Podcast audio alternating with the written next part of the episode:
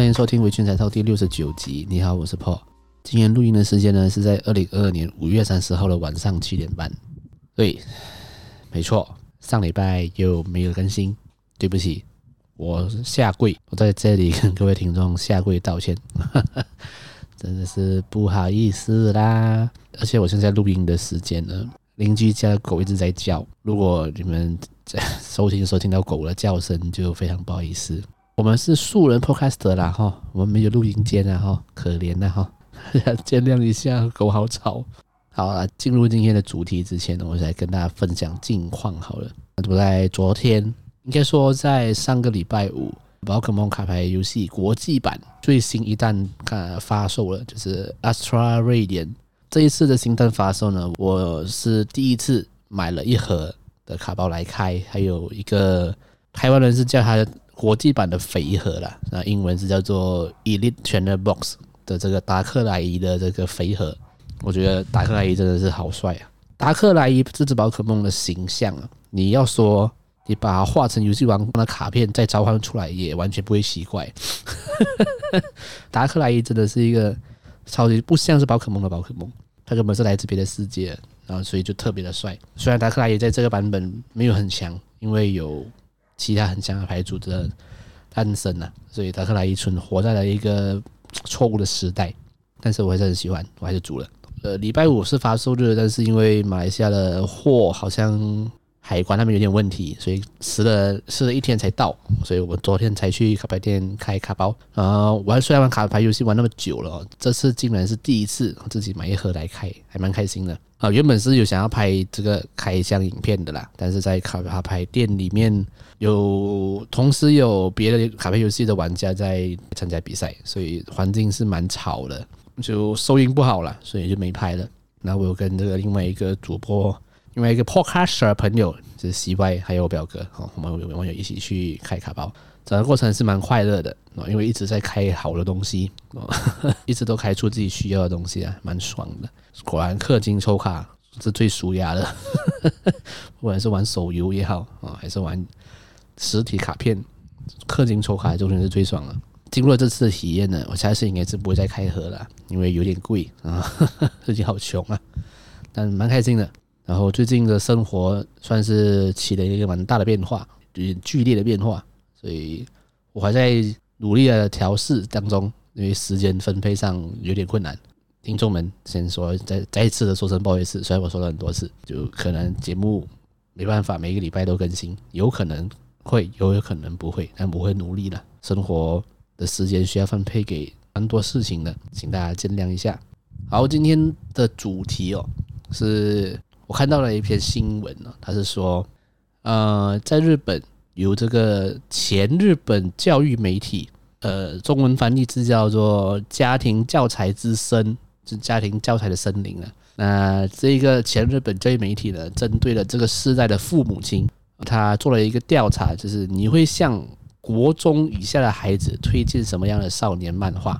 做了一个这么样的一个有趣的调查啦。我很单纯的看到这一个主题的时候，我以为就是要推荐。作品给小孩子嘛，所以我以为这一个调查的主题是什么样的作品很适合小孩子看，就是或者是比如说具有教育意义的，或者是有传递很多特别的的观念的，很适合小孩子看的漫画。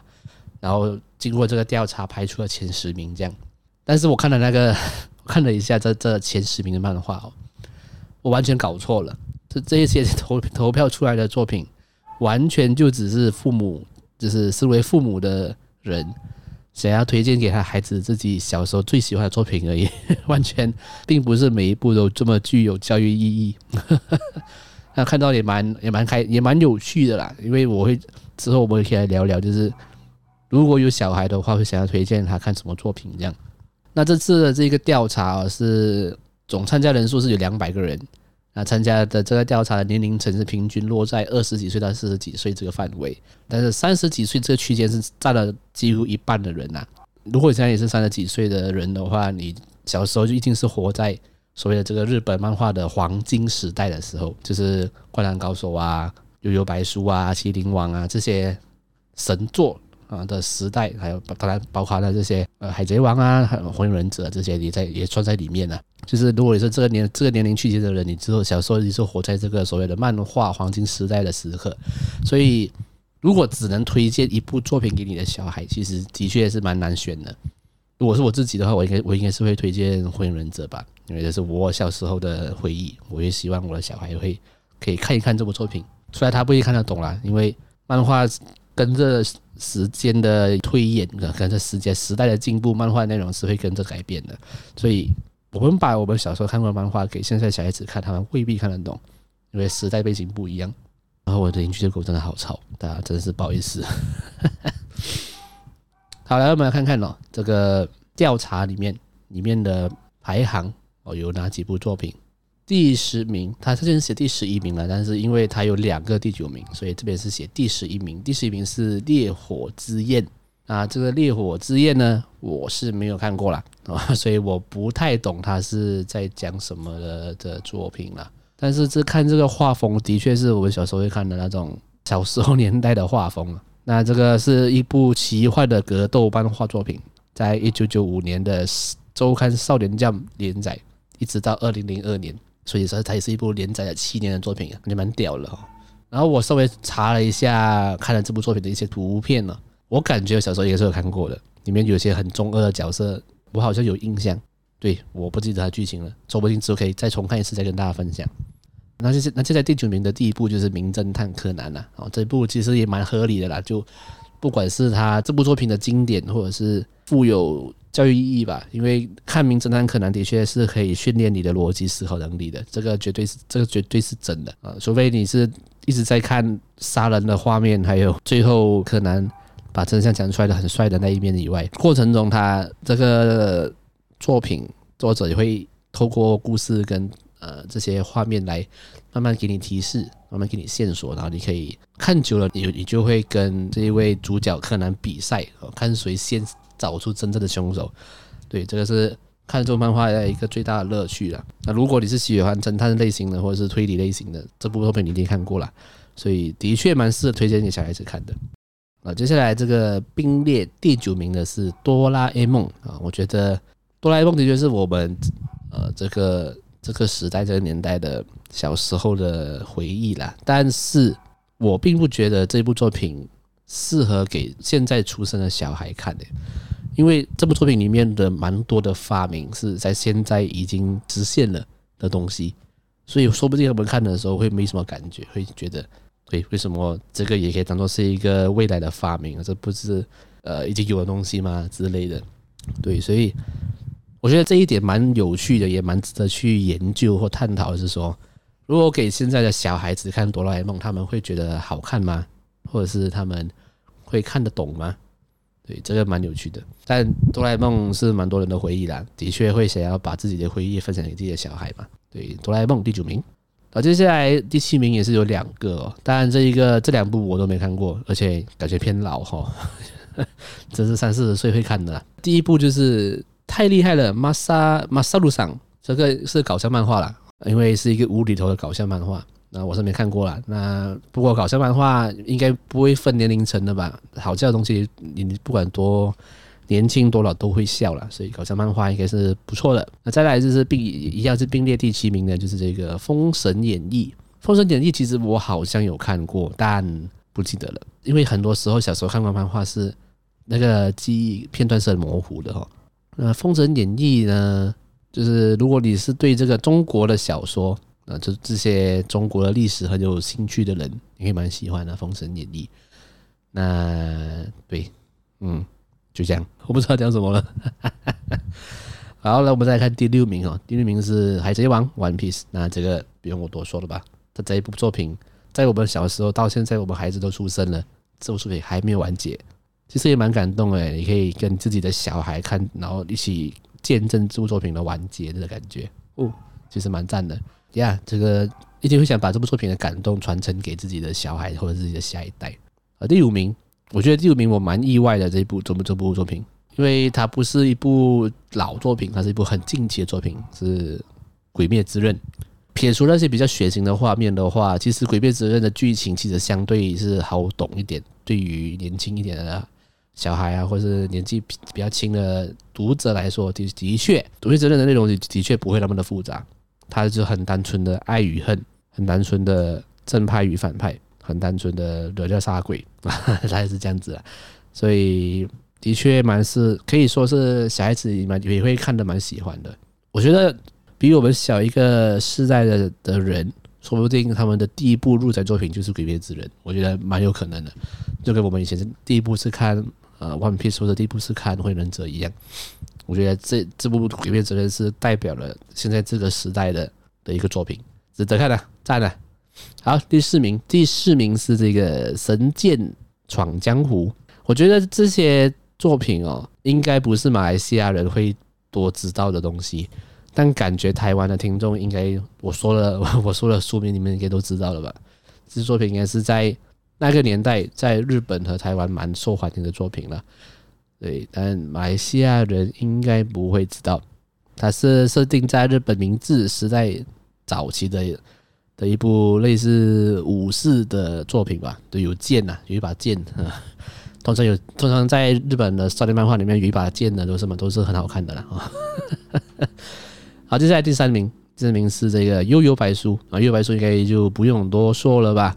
它与与这部作品同个时代的作品，另外一部叫做《七龙珠》所以都是非常非常经典的作品了啦。呃，接下来揭晓第二名，第二名是这个《棋魂》呃，同时台湾也是早期是翻译为《麒麟王》啦，就是这个下围棋的作品。呃，说到下围棋啊，我是一个很喜欢逻辑思考游戏的人。就我很喜欢用逻辑去思考的游玩游戏的人，所以我很喜欢下棋，我很喜欢玩卡牌游戏，很喜欢玩桌游。但是我必须要讲，围棋真的不是一个那么容易入门的一部的一个游戏。围棋真的好难哦！我我我虽然没有真正上过课啦，我都是自学，但是围棋的概念真的很复杂，它比较不能够用一般的逻辑思考去强硬的去学着学习这一个游戏，它必须要真的要有人教你。真的是要要有学到很多的观念才会玩的一部的一个游戏，所以在我可能二三十岁的这个年代，甚至四十岁的年代的人，应该有蛮多的，因为看了这部作品和想要去学围棋吧。对，然后像台湾有一个很有名的女棋手黑佳佳，她在访问中也有讲过，她会正式的踏入就是学习这个围棋，并且走上职业棋手的路，就是因为《麒麟王》这部作品。所以我相信这部作品影响了真的很多人，但是你给现在的小孩看这部作品，他们真的看得懂吗？现在小孩应该都不会下棋的吧？不知道了，我乱讲了，可能蛮有趣的，可能可以给现在小孩看一看，看他们感想是什么。好，年轻的父母们最想要呃推荐给自己的小孩看的一部作品，第一名就是《灌篮高手》Slam Dunk。我老实讲，看到这一部作品的时候，我就在想，投票的父母是不是男生比较多啊？女生应该不会推荐是 l a m d o w n 吧？我是讲，应该参与参与投票的人，应该男性比较多了。因为《灌篮高手》是每一个直男的一个回忆，青春回忆。多少人看了《灌篮高手》而想而想去打篮球？都讲多少人想要跟男主角一样，可以因为篮球接近到自己喜欢的女生？多这个多少人的回忆啊！最主要的是这部作品中，他有血，怎么说？有血有泪，有欢笑有泪水，然后努力的去去为了梦想拼搏而去练习啊，去努力的让自己变强啊，这些这些东西都蛮值得让小孩子看的，让小孩去学习的。所以《灌篮高手》会被投票出来是第一名，我觉得也蛮不意外的啦。而且《Slam Dunk》这部作品应该应该没有什么。就是时代的隔阂的那种那种感觉，毕竟里面都是在讲篮球吧。现在小孩应该还要打篮球吧？应该有吧？啊，所以应该每个年代的人看都会有感觉啦。主要是里面讲的那些友情、爱情啊，这这一类的东西是不管在哪个年代，我相信都是一样的。所以每个年纪的每个年纪的人看，应该都会有共鸣。好了，赞了。其实我看到这个投票数，其实这投票结果其实蛮意外的。没有七龙珠，没有火影忍者，没有死神，然后没有什么死亡笔记这些都没有诶。嗯，可能这些作品是比较偏我们这个年代的吧。可能三四十岁的读者印象比较深的作品，跟我们这个年代比较不一样。也想问问听众呢，如果你现在有小孩的话，或是你以后有小孩的话，自己想要让他强制入宅的话，你会想要推荐他看什么作品？我的话，我是前面有讲嘛，我应该是《火影忍者》吧，《火影忍者》再来就是嗯，《死亡笔记》吧，所以有点黑暗。《死亡笔记》主要是要看他的那个逻辑推理，哦，不是要看他怎么杀人。希望可以推荐给我一个孩子，因为我希望我孩子是蛮聪明的人，大概是这样吧。啊，听众们，如果是你的话，你会想要推荐什么作品给你的孩子呢？啊，欢迎可以来留言，啊，或者是私信我分享一下你的想法。好，今天的节目就差不多到这里啦。呃，最近是真的完全没有时间可以看新的作品了。那之后有如果有时间，我看了一些新的作品，或者是，或是也可以在节目稍微聊一下一些老作品。我觉得老，我觉得老作品可以聊一聊，你会蛮多人想听的。所以，对，之后再看看节目要怎么走吧。感谢各位的收听。那如果你喜欢我的节目的话，欢迎在 Spotify 帮我按一个 Follow。你可以在 Spotify 跟这个 Apple Podcast 帮我留一个五星评价。那也欢迎来订阅我的 YouTube 频道。如果我有一个礼拜是没有更新节目的话，我通常在那个礼拜我都会开一个直播，就算是补给听众啦，让听众们有东西可以听。这样，对，所以欢迎可以在来 YouTube 订阅我，也可以来听听我的那些直播的存档。那欢迎大家来追踪我的 Facebook 啊、IG 啊或者 Discord，可以来跟我分享讨论你的想法。那最后最后呢是，如果你觉得我的节目做得不错，想要小额赞助我的话，可以到 Buy Me a Coffee、Buy Me a Beer。所有的连接都会在节目的资讯栏下面会有一个 link tree 的连接，那个连接会带大家到各大平台哦。好，今天的节目就差不多到这里，我们下次见，拜。